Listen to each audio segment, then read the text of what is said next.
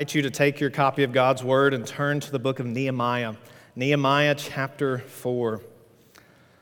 When I was in seminary, our president would preach often in chapel, but of course, there were guest speakers in between. And uh, as he would give kind of the layout for the week, he would talk about the guest who had been there. And, uh, and then when it was time to get back to business as usual, he would say, Well, you're back to beans and cornbread. And I realize you haven't had a different speaker, but we've had different books besides Ezra and Nehemiah. But today it's back to beans and cornbread. We're back in Nehemiah, Nehemiah chapter 4, right where we left off several weeks ago. And I want to read to you a verse of that song that the choir just sang, just in case you didn't quite catch it the first time. Verse 2 said, The night is dark, but I am not forsaken. For by my side the Savior, he will stay. I labor on in weakness and rejoicing, for in my need his power is displayed. To this I hold, my shepherd will defend me. Through the deepest valley he will lead. Oh, the night has been won, and I shall overcome, yet not I, but through Christ in me. As we come to Nehemiah 4 this morning, we come to a text filled with weak and feeble people.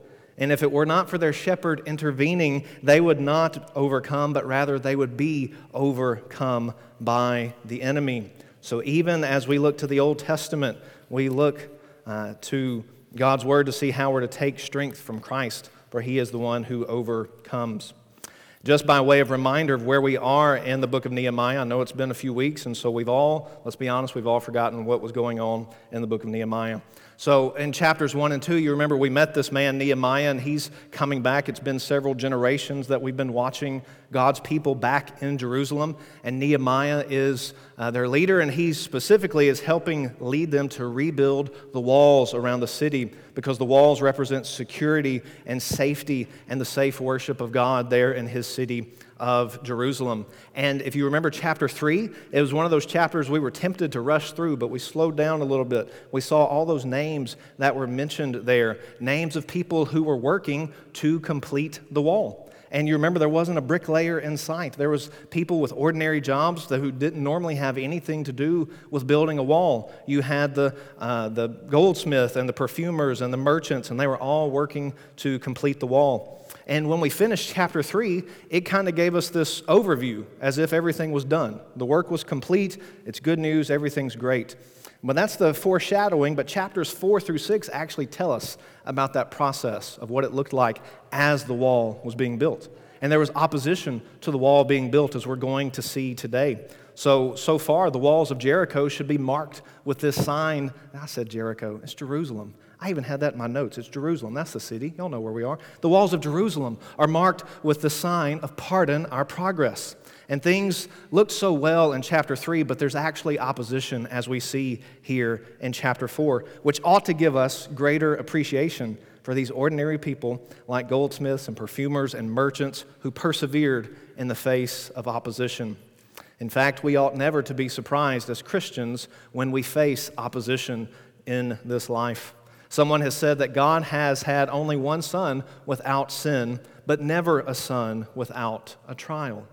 Think about that. Our Lord is the only one who ran the race here on earth without ever sinning, but even our Lord endured suffering. Our Lord faced many trials, and He told us that we should expect the same. And so we see that on full display here in Nehemiah chapter 4. So if you found your place in God's Word, if you're able, would you stand for the reading of God's Word? Our king speaks to us through Nehemiah 4. Now, when Sanballat heard that we were building the wall, he was angry and greatly enraged, and he jeered at the Jews. And he said in the presence of his brothers and of the army of Samaria, What are these feeble Jews doing? Will they restore it for themselves? Will they sacrifice? Will they finish up in a day? Will they revive the stones out of the heaps of rubbish and burned ones at that? Tobiah the Ammonite was beside him, and he said, Yes, what are they building? If a fox gets up on it, he will break down their stone wall. Hear, O God, for we are despised. Turn back their taunt on their own heads, and give them up to be plundered in a land where they are captives. Do not cover their guilt, and let not their sin be blotted out from your sight, for they have provoked you to anger in the presence of the builders. So we built the wall And all the wall was joined together to half its height, for the people had a mind to work. But when Sanballat and Tobiah and the Arabs and the Ammonites and the Ashdodites heard that the repairing of the walls of Jerusalem was going forward and that the breaches were beginning to be closed, they were very angry. And they all plotted together to come and fight against Jerusalem and to cause confusion in it. And we prayed to our God and set a guard as a protection against them day and night. In Judah, it was said, The strength of those who bear the burdens is failing. There's too much rubble. By ourselves, we will not be able to rebuild the wall. And our enemies said, They will not know or see till we come among them and kill them and stop the work. At that time, the Jews who lived near them came from all directions and said to us ten times, You must return to us. So, in the lowest parts of the space behind the wall, in open places, I stationed the people by their clans, with their swords, their spears, and their bows. And I looked and arose and said to the nobles and to the officials and to the rest of the people, Do not be afraid of them. Remember the Lord, who is great and awesome, and fight for your brothers, your sons, your daughters, your wives and your homes. When our enemies heard that it was known to us and that God had frustrated their plan, we all returned to the wall, each to his work. From that day on, half of my servants worked on construction, and half held the spears, shields, bows, and coats of mail. And the leaders stood behind the whole house of Judah who were building on the wall. Those who carried burdens were loaded in such a way that each labored on the work with one hand and held his weapon with the other. And each of the builders had his sword strapped at his side while he built. The man who sounded the trumpet was beside me. And I said to the nobles and to the officials and the rest of the people, The work is great and widely spread, and we are separated on the wall far from one another. In the place where you hear the sound of the trumpet, rally to us there. Our God will fight for us. So we labored at the work and half of them held the spears from the break of dawn until the stars came out. I also said to the people at that time, Let every man and his servant pass the night within Jerusalem, that they may be a guard for us by night and may labor by day. So neither I, nor my brothers, nor my servants, nor the men of the guard who followed me, none of us took off our clothes. Each kept his weapon at his right hand. Brothers and sisters, the grass withers, the flowers fade, but the word of God, this very word of God, stands forever. You may be seated as I pray. Our most gracious Heavenly Lord, we have heard your word. Now, would you help us to understand your word? Help us to understand what this meant 2,500 years ago, and help us understand how it applies to us today. May we not leave here thinking that this applies to some other people without first understanding how it applies to ourselves. May we submit ourselves to your word for our good and for your glory, we pray. Amen. G.K. Chesterton once said that the Bible tells us to love our neighbors and it also tells us to love our enemies. Perhaps the reason for that is that they're generally the same people. Well, that'll hit you later. That was certainly true for Nehemiah as he came back to Jerusalem. The neighbors around the city are the enemies of the city. And we've already met this man, Sanballat and Tobiah, back in chapter 2. Pastor Laramie preached chapters 1 and 2, and you may remember this guy. He's a Samaritan. That's where we would know the land. It talks about him being uh, a Horonite. That's the city he's from, Horon, there above Jerusalem, but that's what we would call Samaria. So you think about the Samaritans in the New, New Testament, that's where this guy was from. And so he's an enemy of Jerusalem. And you may remember back in chapter 2 that he didn't like it one bit when Nehemiah showed up in town. Chapter 2, verse 10 said, It displeased them greatly that someone had come to seek the welfare of the people of Israel. And later in that same chapter, it said that after the people uh, had declared, Let us rise and build, they jeered at us and despised us, and even accused Nehemiah and the others of rebelling against the king. So, right out of the gate in chapter 4, we understand that there's opposition to the work of God. It begins with what we might just call taunting. Taunting here in verses 1 through 3. This taunting uh, actually does make a difference. Sometimes we think, oh, what is it we say? Sticks and stones may break our bones, but words can never hurt me. Y'all understand that's foolishness, right? Words really do hurt. Words really do matter. And this may just seem simple enough. It begins with taunting and jeering, but clearly this man Sanballat, he is angry. He's not just a little bit angry. It says in verse 1 that he was angry and greatly enraged. He's piling up his anger. He was mad enough just when Nehemiah showed up in town and said, We're going to start rebuilding the wall.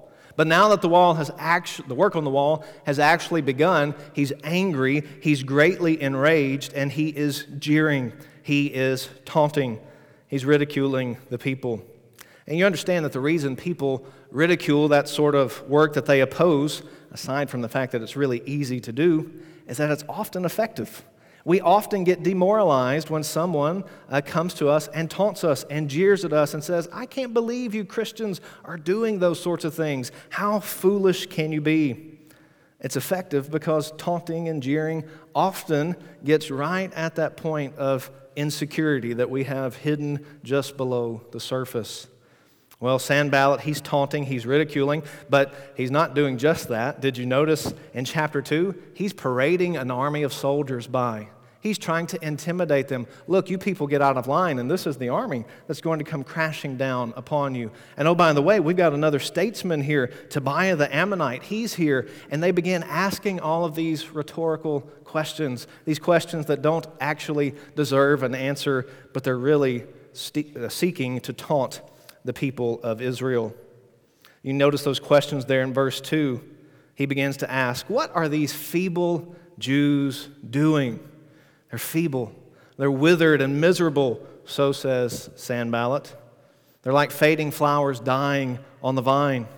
And then he asks, Will they restore it for themselves? He's trying to help them see and feel just how alone they are. You remember an army escorted Nehemiah back to Jerusalem, but that army's gone. It's not mentioned in the text anymore.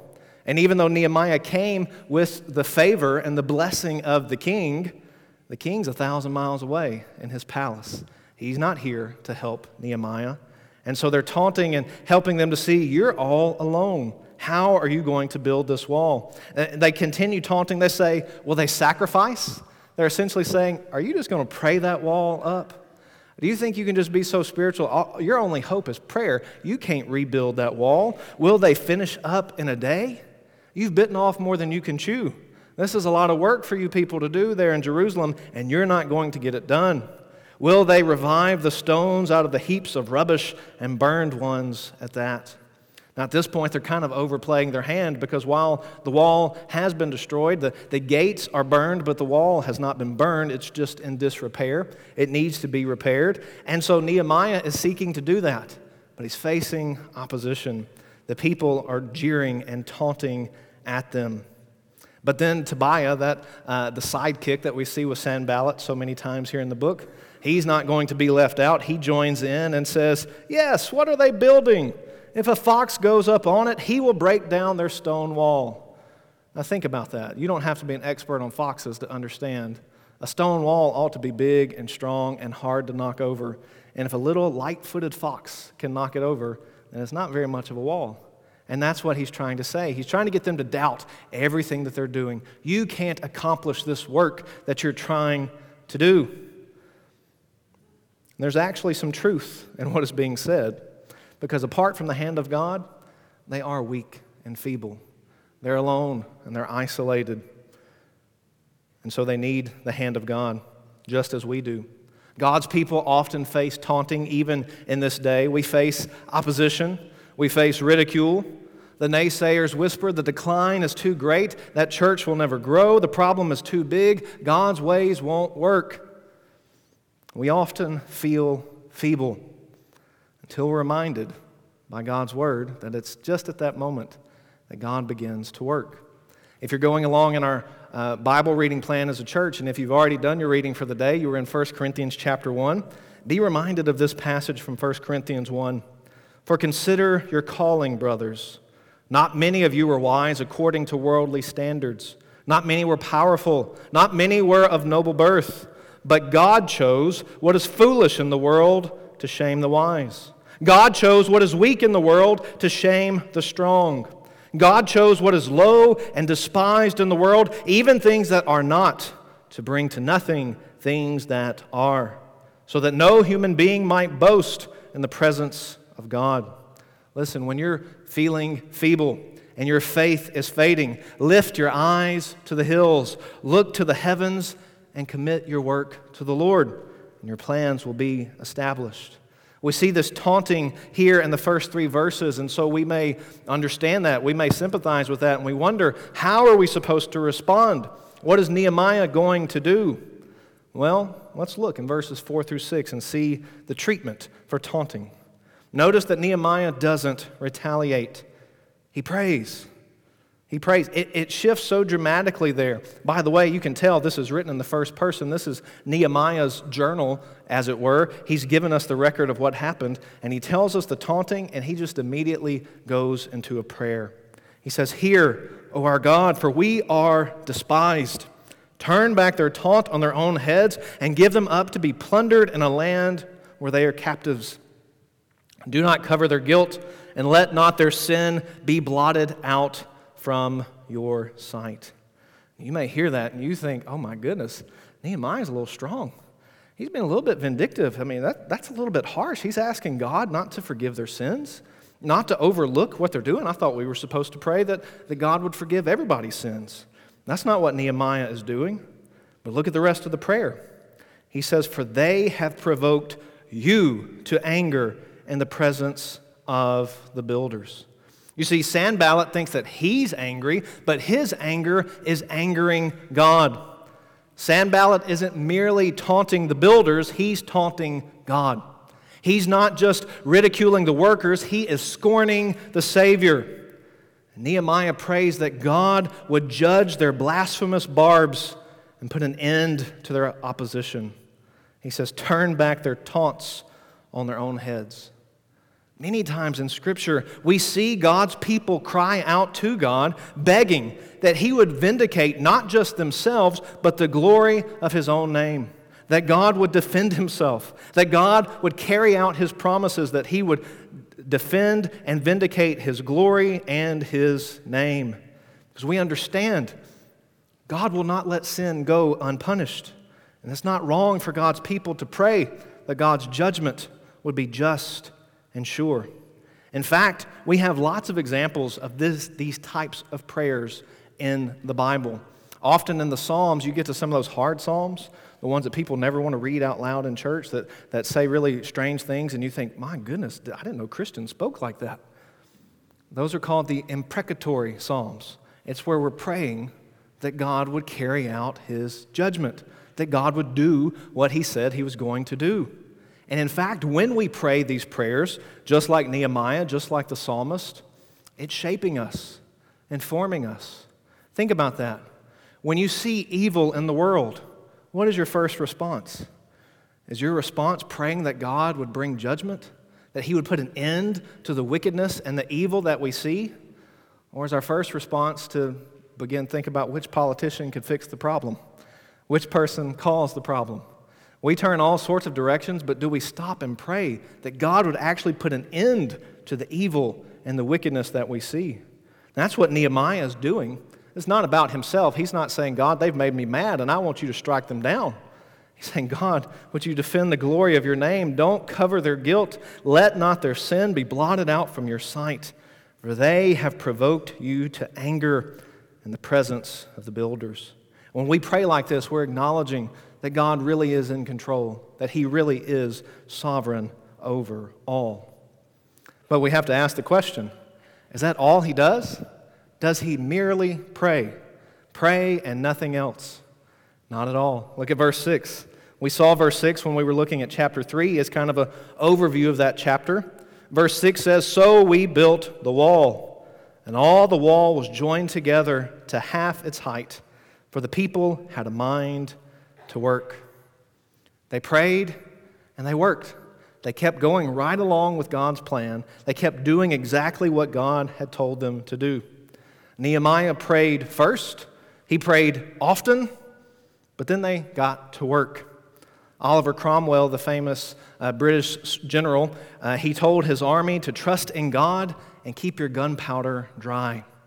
It's not an either or. You do both. You trust God and you keep your hand to the plow. You keep doing the work God has called you to do. Perhaps you're more familiar uh, with a song that I believe was made famous in World War II called Praise the Lord and Pass the Ammunition. Do both. You pray to God and you keep your hand to the plow, doing what God has told you to do. And when you see this in verse 6, we, we've seen all this taunting, all this jeering, all the questions that they have posed at Nehemiah and the builders, and then they just keep right on working. It kind of makes Sanballat and Tobiah look small. That's the best you guys could do. You threw out some, some jeers, some taunts, but it didn't slow them down one bit. Well, that means it's time to escalate. The taunting wasn't enough, so now you see the taunting turns to threats. Look at verses 7 and 8. You see these different people mentioned here again. What you may not realize in verse 7 there, you see those names. That represents enemies on every side. Jerusalem is surrounded north, south, east, and west. All of these locations surround the city of Jerusalem. God's people are facing insurmountable opposition, just like we see so many times in Scripture. God's people are outnumbered, they're desperate, they think, What are we going to do? And it's moments just like that that God begins to work and demonstrate that His plans are higher than anyone else's plans. His plans will be brought to pass, they will see completion. Look at verse 8. Verse 8 says, And they all plotted together to come and fight against Jerusalem and to cause confusion in it. You have a play on words here in the Hebrew because in verse 6 it talks about the wall being joined together. But as the wall is joined together, then the people plot together. They say, We don't like this wall being joined together, and so we're going to plot together against you. We're going to seek to figure out a way to cause confusion, to come and fight against Jerusalem. That's their desire. It reminds me of Psalm 2. Why do the nations rage? Why do the peoples plot and plan and scheme in vain. What does Psalm 2 remind us? That he who sits in the heavens laughs. God's plans will not be set aside, God's plans will not be overcome. The people rage and the people plot and the people plan, but we cannot defy the will of our God. How do they respond? Look at verse 9. We prayed to our God and set a guard as a protection against them day and night. Once again, we see both sides of that coin a faith and action. They prayed and they set a guard. And verse 9 really gives you the overview of what's coming. You heard me read the rest of the chapter earlier. We get more information about setting a guard. But the emphasis here is that they prayed and kept working. Look at verse 10 and following. We notice that discouragement is about to spread among the people. Warren Wiersbe noted that pressures from without often create problems from within. Discouragement is dispersing, and the people have listened to the taunts and they've actually begun to believe them. You know, that is possible. You can listen to the lies of the enemy so often that you start to believe that what they're saying is actually true. You hear enough people scoff at the church and scoff at the work of God, and you start to wonder is it really possible? Is God really going to do what he promised to do? And notice there at the beginning of verse 10 where this discouragement is coming from Judah, the tribe of Judah. Does that surprise you? That's David's tribe. That's the tribe Jesus will come from. What is going on in Judah that they would be the ones who would cave to the pressure and begin to disperse this discouragement? Well, as we go on, we're going to see in chapter 6 that there's actually some political espionage going on behind the scenes. There are some traitors in the tribe of Judah who are selling out their people and spreading these lies. But for now, in chapter 4, we see what they're saying. Look at verse 10. The strength of those who bear the burdens is failing. There's too much rubble. By ourselves, we will not be able to rebuild the wall. You hear the people. They're fatigued. They're saying everybody's worn out. The destruction is too big, the cleanup is too much. We can't do it, Nehemiah. We can't. Verse 11, they're not only fatigued, they're also fearful because it seems the people have threatened to attack them at night and kill them. And so they're, they're whispering about the word of the enemies. They won't know, they won't see till we come among them and kill them and stop the work. And we have to wonder would it actually have turned to bloodshed? Would uh, Sanballat and Tobiah have actually come in and killed some of the builders just because they didn't like it? We don't know because God intervenes before it comes to that. We've seen verse 10, they're fatigued. Verse 11, they're fearful. But verse 12, it seems that families are coming in from the farms begging them to come back home. Time after time, even 10 times, they're saying, You must return to us. Can you imagine being Nehemiah in these circumstances? Can you imagine trying to lead a group of people in a situation like this? The enemy's plan seems to be working. Nehemiah knows God's plan. God has sent him back to lead the rebuilding. The people of God have said that we will rise and build, but now they're filled with fear. Do you remember all the way back in Ezra 4 when we saw something very similar to this? We saw a foreshadowing of this very situation. What happened in Ezra 4 when the people were filled with fear? They stopped working. Not just for a day, not just for a week, but for 20 years they stopped working. Do you remember that? God sent his prophets to stir them up because they had stopped working for two decades. So now we wonder are they going to stop again? Not on Nehemiah's watch. Look at verse 13. He starts stationing people there by their families. He takes actions. The alarms are sounding. Everyone's on high alert. He groups everyone together by their families and he stations them with their weapons on guard. Remember back in chapter 3, some of the people built by families. Families built sections of the wall. And now in chapter 4, families are guarding their section of the wall. So Nehemiah gets everyone in place. But then you look at verse 14 and you have three crisp actions. Very quickly he acts. Verse 14, he says, And I looked and arose and said to the nobles and to the officials and to the rest of the people, Do not be afraid of them. Remember the Lord, who is great and awesome, and fight for your brothers, your sons, your daughters, your wives, and your homes. Nehemiah makes a plan, just as we've seen him do, but he places his plan in the hand of God, the great and awesome God who clears away nations, who destroys enemies. Nehemiah says, Don't be afraid of them. Remember the Lord. Yes, they are fatigued and fearful, but they are fixing their eyes on their Lord. They say, We will fight, we will stand our ground. You come to verse 15, and it makes all the difference in this narrative. When our enemies heard that it was known to us and that God had frustrated their plan, we all returned to the wall, each to his work. Now, look, Nehemiah doesn't take credit. He doesn't say, I'm such a great leader that these people have heard about us and they decided they're not going to mess with us. No, Nehemiah has organized the people. He's stationed them along the wall, but he knows that ultimately God is the one who's done this. God has frustrated their plan. Nehemiah and the exiles have found out about it, and so they're, they're prepared. The element of surprise is gone, but ultimately God is the one who frustrated their plan. Again, back in Ezra chapter 4, when we got the preview of this opposition, the enemy bribed leaders in order to frustrate the work of the exiles. That same word was used. Back in chapter 4, we want to frustrate the work of God's people, but now in Nehemiah 4, God is frustrating the work of all who would oppose his people. You understand that the Jews, they're, they're gathered. They might look a little bit like the Minutemen did at Concord and Lexington. But it's not the might of the exiles. It's not the strength of their army that stalls off a battle. It's the mighty hand of God.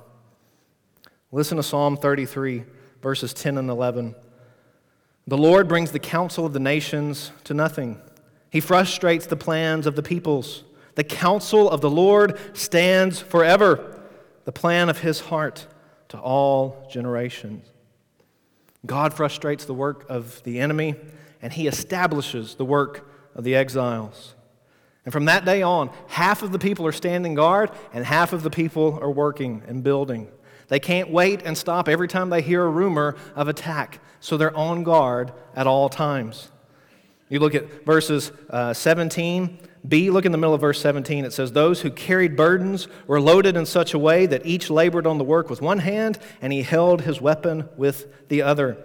And each of the builders, verse 18, had his sword strapped at his side while he built. They're ready to work, they're ready for battle, whichever comes their way. You notice as we kept reading earlier that they established this communication system based on the trumpet, the same way that armies have functioned for generations. If you hear the sound of the trumpet, you know the enemy is going to attack. Man your stations. And even as the chapter concludes, you understand that they are committed to working very hard. They're working long days. Verse 21, it says uh, that they, uh, so we labored at the work, and half of them held the spears from the break of dawn until the stars came out. That's a long work day. And Nehemiah is telling everybody stay in the city. Don't go home at night to your farms and fields. Stay inside so that you can be here to protect us. You can be part of the battle plan. So much so, you notice in verse 23, it says they didn't even put their pajamas on. They stayed in their work clothes all day. When they laid down at night, they kept their clothes on. It says, uh, None of us took off our clothes. We kept our weapon at our right hand. They were ready for battle, no matter when it might come. The work is opposed, but the work goes on. Now we know the end of the story. Remember, chapter 3 told us the wall is going to be built, the wall is going to be completed. But the opposition never really goes away. The opposition doesn't go away for the Jewish people, it continues until this day. The opposition has not gone away for the church, and Jesus told us that it would be so. He warned us in John 15 that if the world hates you, know that it hated me first. Jesus has told us to not be surprised when we face opposition, and we're to be familiar with the devices of Satan.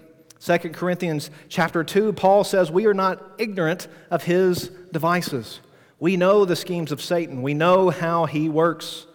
Think about the schemes of Satan here in Nehemiah 4 taunting and threats and fear and discouragement. Have you faced any of these threats before? These are not unfamiliar schemes. The enemy uses those tactics today just like he did 2,500 years ago. Is our response supposed to be any different from Nehemiah and the people? They prayed and they worked. They trusted God and they kept working. 2 Corinthians 10, verses 3 through 5, are helpful for us as New Testament Christians. For Paul writes, For though we walk in the flesh, we are not waging war according to the flesh. For the weapons of our warfare are not of the flesh, but have divine power to destroy strongholds. We destroy arguments and every lofty opinion raised against the knowledge of God and take every thought captive to obey Christ. You see, the enemy's tactics may look the same today, but we must remember that we are not waging war according to the flesh. We don't necessarily need to be standing guard with a weapon at all times. Instead, we are told to be on guard. Jesus emphasized that three times in Mark 13 be on guard, be on guard, be on guard. Mark 14, the night before his crucifixion, he told his disciples to watch and pray. You understand that prayer is a vitally important weapon of our warfare. Corrie ten Boom, the famous Nazi survivor, said, Is, your, is prayer your steering wheel or your spare tire? That's a helpful way of thinking about it. Is prayer your steering wheel or your spare tire? Far too often, it's the donut that we don't look at but once about every five years. Prayer ought to be what's steering and guiding us. All throughout this chapter, we've seen this balance of trusting in God, but also working. And I understand that can be hard to wrap our mind around. How are we to work through this balance? One commentator put it this way Christians do not need to prove that they are trusting God by doing nothing to help themselves. That smacks of fanaticism, not faith. It's hard to strike a balance. We are to work, but we're not to put our trust in our work. We're to pray, but we're not to let our prayers become an excuse for doing nothing ourselves. It requires the Spirit of God to be a person to achieve this balance. Do you have the Spirit of God? You understand every person who's called upon the name of the Lord to be saved, you've permanently been indwelt by the power of the Holy Spirit since the moment the Lord saved you. Are you in Christ today? If not, then you need to understand that based on the authority of God's word, I can say to you, God will bring all of your plans to nothing. You may think that you have great plans for your life. You may think you've got it figured out of how to save yourself. You may think that everything in life is just fine. But apart from Christ, your plans will come to nothing. Repent and believe the gospel today. I would love nothing more than after the service to spend time with you, speaking with you about the saving gospel of Jesus Christ. Dear saints, I leave you with this one final passage from Ephesians 6. Finally, be strong in the Lord and in the strength of his might. Put on the whole armor of God, that you may be able to stand against the schemes of the devil. For we do not wrestle against flesh and blood, but against the rulers, against the authorities, against the cosmic powers over this present darkness, against the spiritual forces of evil in the heavenly places. Therefore, take up the whole armor of God, that you may be able to withstand in the evil day, and having done all, to stand firm. Stand, therefore, having fastened on the belt of truth, and having put on the breastplate of righteousness, and as shoes for your feet, having put on the readiness given by the gospel of peace. In all circumstances, take up the shield of faith with which you can extinguish all the flaming darts of the evil one, and take the helmet of salvation and the sword of the Spirit, which is the Word of God, praying at all times in the Spirit with all prayer and supplication. Let's pray. Our mighty fortress, to you alone we pray. To you alone we turn and trust, for you are our strength, our never failing bulwark. Thank you for teaching us your will through your word. Christ Jesus, our world is full of devils who taunt and ridicule us, who cause us to fear and tremble. Strengthen our spirits today, we pray. Fortify our resolve. Give us backbones of steel, because you tell us in your word that you will accomplish your plan, no matter how hard the nations rage. No matter how diligently the people plot and plan, they plan in vain for you are busy accomplishing your plans according to your purposes. May we resist opposition with the weapons of warfare that you have given us. May we walk in the Spirit. May we put on the full armor of God.